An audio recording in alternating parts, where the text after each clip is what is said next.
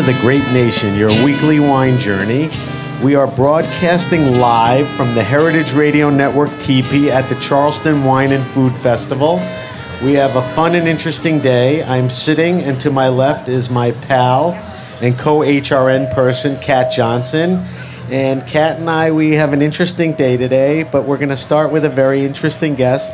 So, Kat, let's set up uh, the show for everybody. Yes, so um, today's our third day of broadcasts, and we just happened to see one of my favorite people to run into at the festival. Uh, I feel like we bump into each other all the time. Uh, most recently, last night at the Dewberry Party. And um, she's one of my favorite chefs as well, Katie Button from Asheville, North Carolina. Probably one of the only few people not drinking, Right. Yeah, exactly. For sure.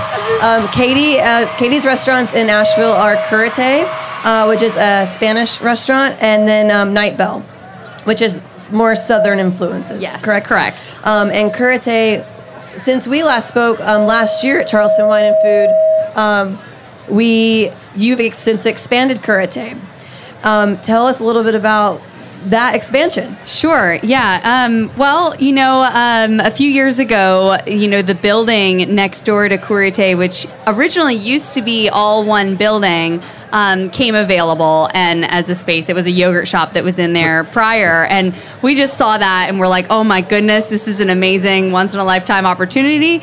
We seized it. My husband Felix and I, um, you know, who operate our restaurants, had always had this vision for Curate and um, we just didn't have quite the space to be able to complete our vision. And then as soon as we were able to tack on this extra additional kind of square footage, we immediately decided to put in a vermuteria, which is you know a vermouth bar, and we've got sherry, cider, and vermouth on tap, and you know a jamón charcuterie area in our cold station over there, and um, it's really beautiful, but the main reason was to entice more people to try more different, you know, different beverages that are available, particularly in the wine world. I mean, sherry and vermouth. Is anyone else doing it there? I mean, you're like No. the first guy to have vermouth and sherry and that variety of stuff, right? Right. I mean, everybody who comes in is pretty much like, "Oh, I thought you could only mix vermouth in cocktails." Right. And right. uh, so That's what um, my dad told me. right, or that it would be disgusting on its own. You Right, know. right, right, um, right. So, So one of the other things that you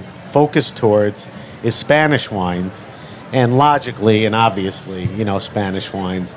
Spain is a very, very hot growing region, not weather-wise, but you know, as far as the wines they're making, the qualities. Talk to me a little about, you know, what you have there. Are you able to get the wines you want there?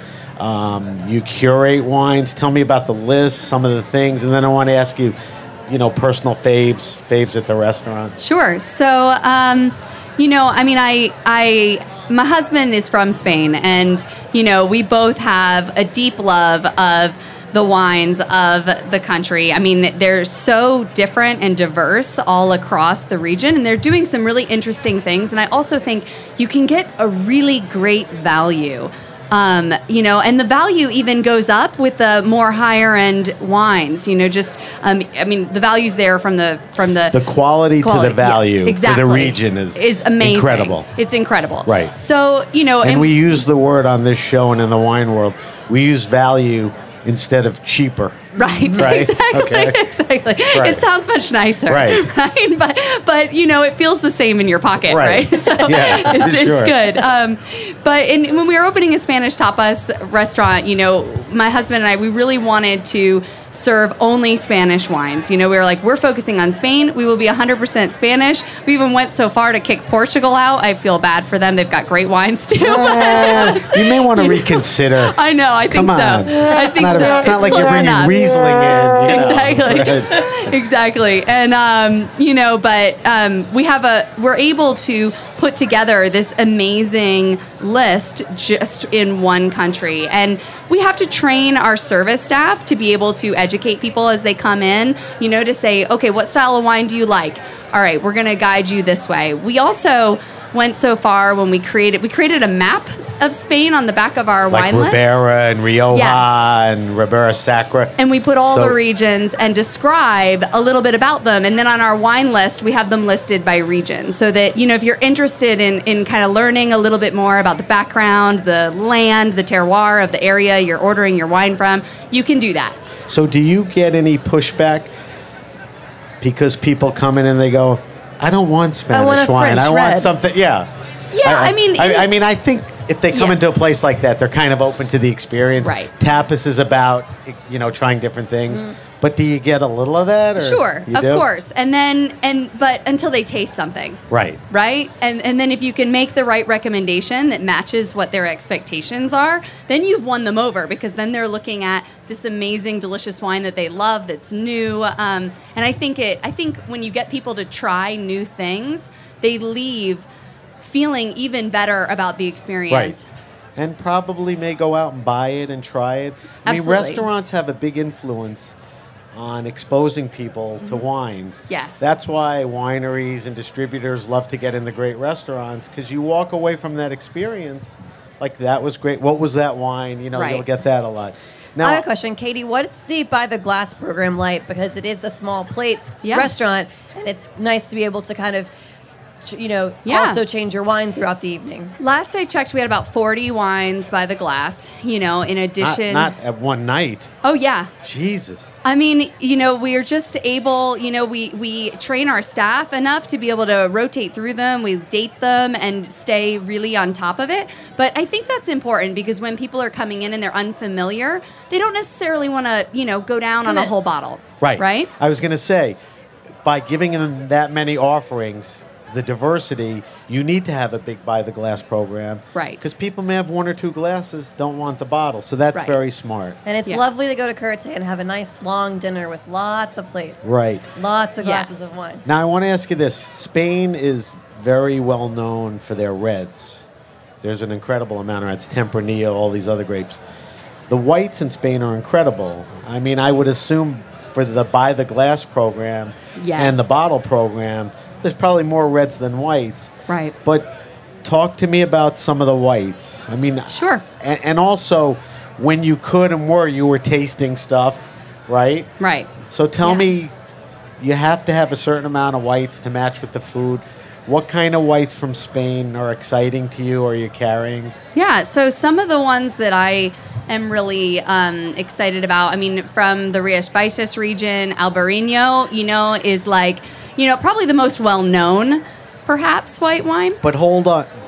On this show, we try to teach people stuff. Okay. So I want So you to don't go, go back. with that no, one. no, no, no, no, no, no, no. no. I want you to go back. Rio Baixas. I want you to say it slowly, and then I want you to spell it. Okay. For our listeners. Re- Okay, because they'll go in, they won't know. They, they don't know there's an X in there. Go Right. ahead, yeah, yeah. it for. Rias Baixas, it's spelled R I A S B A I X A S. Right. And that is a region of Spain that's making wines. Right. Now, continue. in the Galicia kind of region of Spain, the north, um, western portion of Spain, and you know they make some wonderful whites, albarinos, which pair so well with the seafood that's coming right off of the coast of Galicia. I mean, clams and um, percebes, and I mean just which are barnacles. Explain that percebes, um, and you know crab, and I mean there's like a whole range of amazing seafood coming from that region. So Albarino probably is the most exciting white. Yes. Um, let's, White Garnacha too, though. I'm going to throw that in there. I, I love so from the Emporda, um, the Alta Emporda area, um, A L T E M P O R D A. Um, you know, it, that's in Catalonia. It's north of Barcelona, kind of heading up towards the border of France on the eastern side of the Mediterranean. And I love um, white Garnacha. I think, you know, when it's um, it, sometimes li- it has done in stainless steel. Maybe there's like a little bit of oak, and it brings out this um, sort of earthy and maybe a little bit of some petrol notes. I love that. It's um, Because the Albarino is sort of a hay yellow.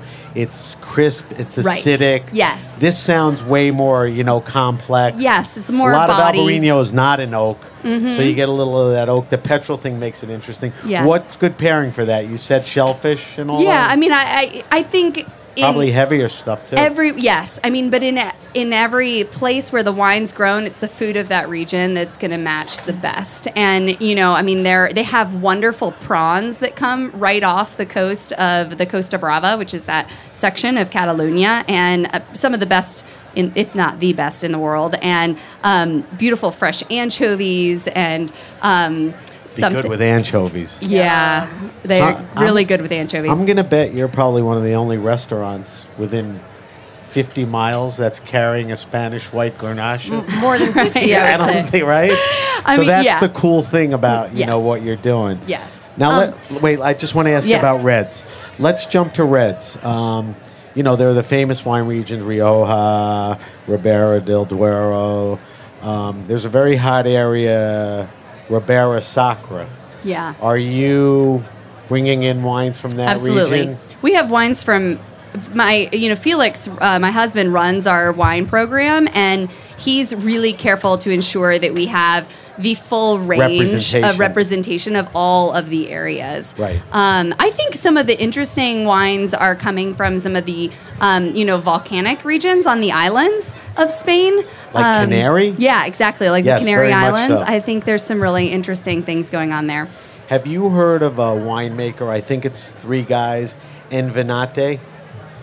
They they'll No. grow. They'll make wines on the Canary Islands. They'll Wow. make wines in Ribera. They're very cool, Wow. but they're going into those um, interesting regions. You have Canary Island wines. Yes, yes. Very cool. Um, just some of your faves that you know you've had an opportunity to taste and drink and you know be able to get regularly. Is there anything you've been loving? I mean, you know, as far as a like like label and a particular Or wine, type, I try a region. I mean, I would everything, I say I, would say Bierzo.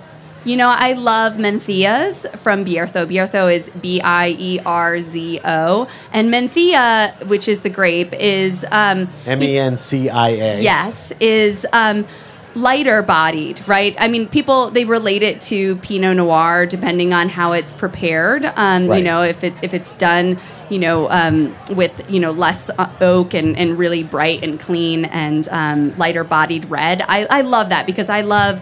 A red that's lighter has some acidity. I feel like I can drink it all day, enjoy it with you know, by itself or with food. It pairs with a wider range of things. So that's my go-to. That's a great grape, and that's a great recommend uh, recommendation. Um, Um, Bierzo.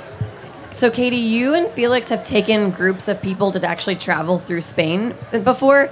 Why do you guys plan those trips, and, and what do you hope people learn about the food and the drink of Spain? Absolutely. So we this is our second year, and um, Felix is the tour guide. He's from Spain. He speaks the language. He's native there, and he's definitely the one to do it. You and take a group. We do of, of 12 to 16 people. Okay. It's Curate Trips, spelled Okay. like curatetrips.com. I love that. And um, we basically we have four different itineraries planned for this year, and we take people across many different regions.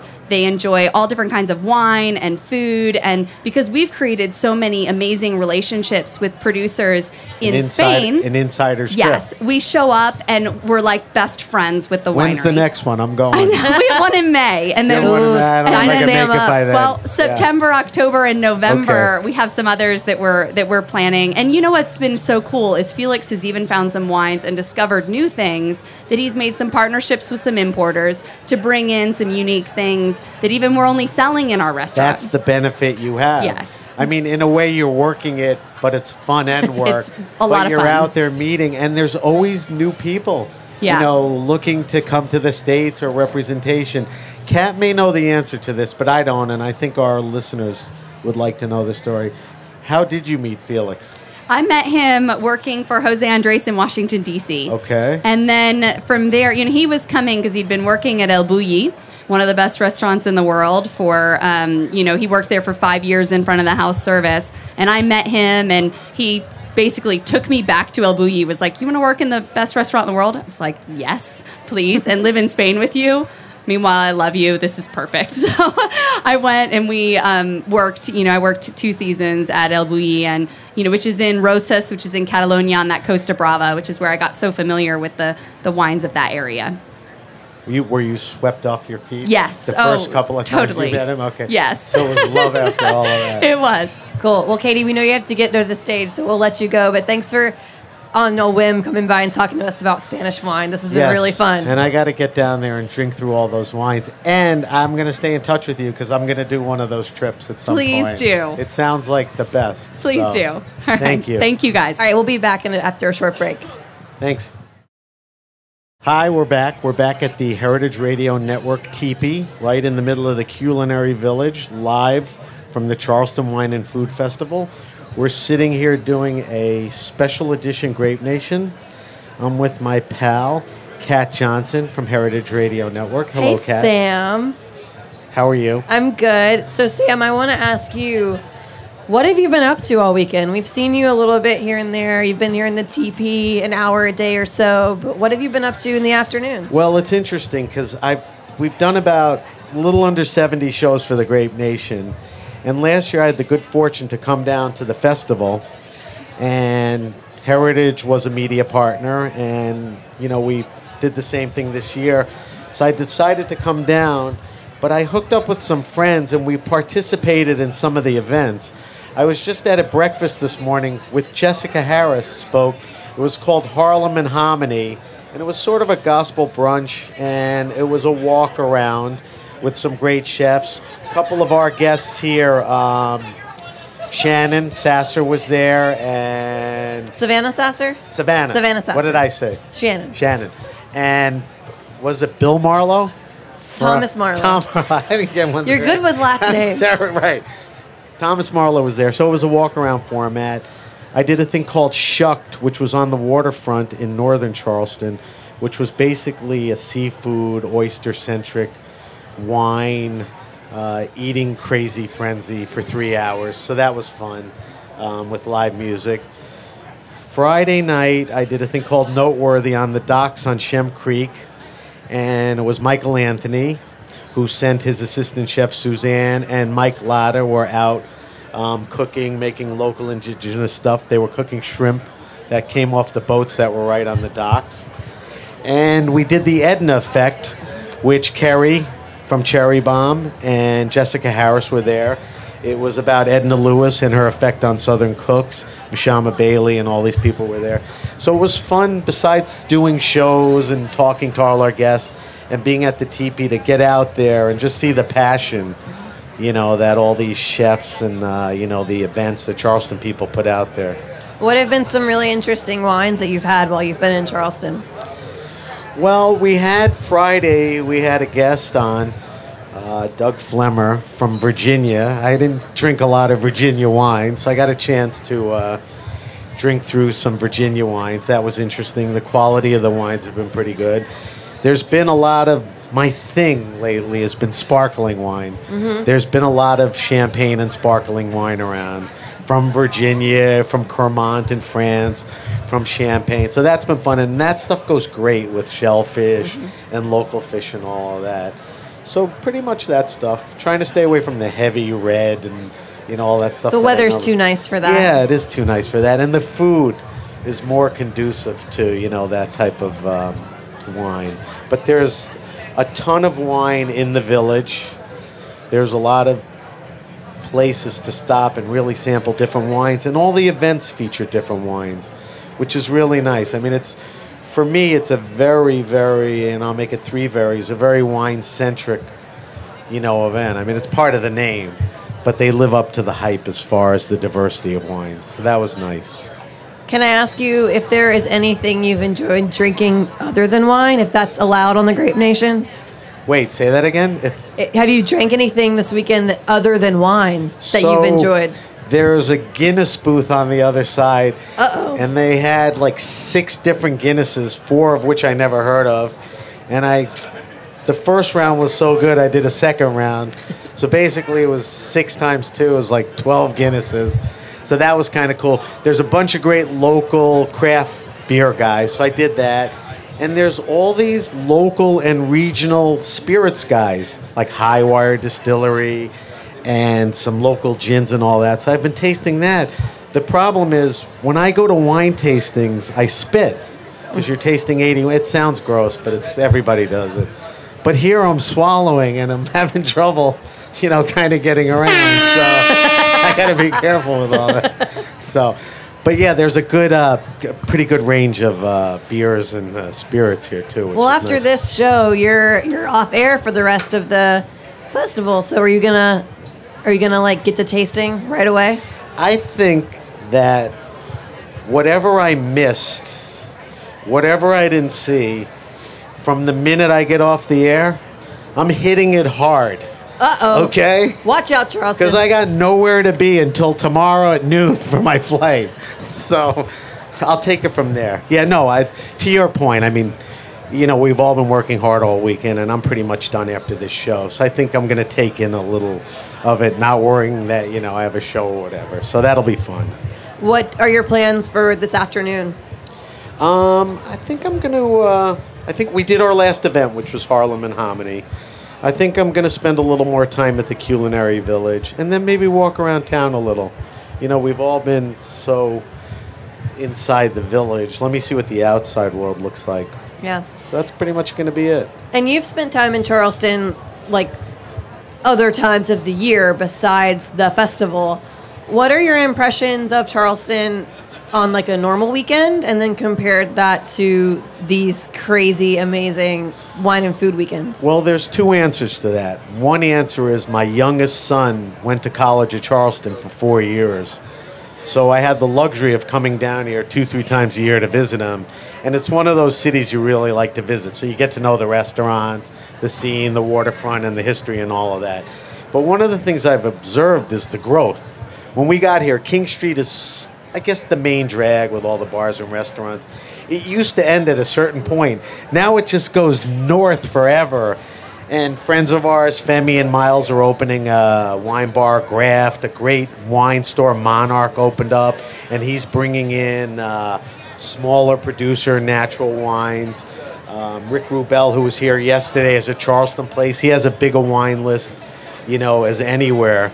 And um, but but sort of since then, not with the uh, college. It's just trying to keep up with the restaurant and even you know the nightclub scene and all of that. And it's it's just growing so fast. I think you see that from last year to this year, right? Yeah. So it's been very cool that way. We've enjoyed that. Yeah. Yeah, you sent me an article very recently about how Charleston's wine scene is really exploding. It was one of those zero to zero, like there was one or two wine centric places. Now, in less than a year, three or four legitimate places with legitimate people, with legitimate product and visions, you know, are out there for this market to enjoy. Because as good a restaurant market as this is, it's it it wasn't that good of a wine market, and now you have the people and the places. So that that I think that's a big step forward. And we're gonna go and sample some of those places later on too. I'm jealous. I have to hang around for a little bit well, longer. I'm talking when the show ends. And Yeah. all at five and everything. Yeah. Well, Sam, thanks for letting me uh, be a guest slash guest host on the Grape Nation. This It's has been fun, being a guest. Um, we're back. We're back up in New York this coming Wednesday on the Grape Nation. We have a great guest, Piero Antinori, who's seven, eight generations of Italian winemaking. He's one of the patriarchs of all Italian wine. He'll be on, um, and that'll be fun. And we'll see you when we get back there. See you there, Sam. All right. Thank you.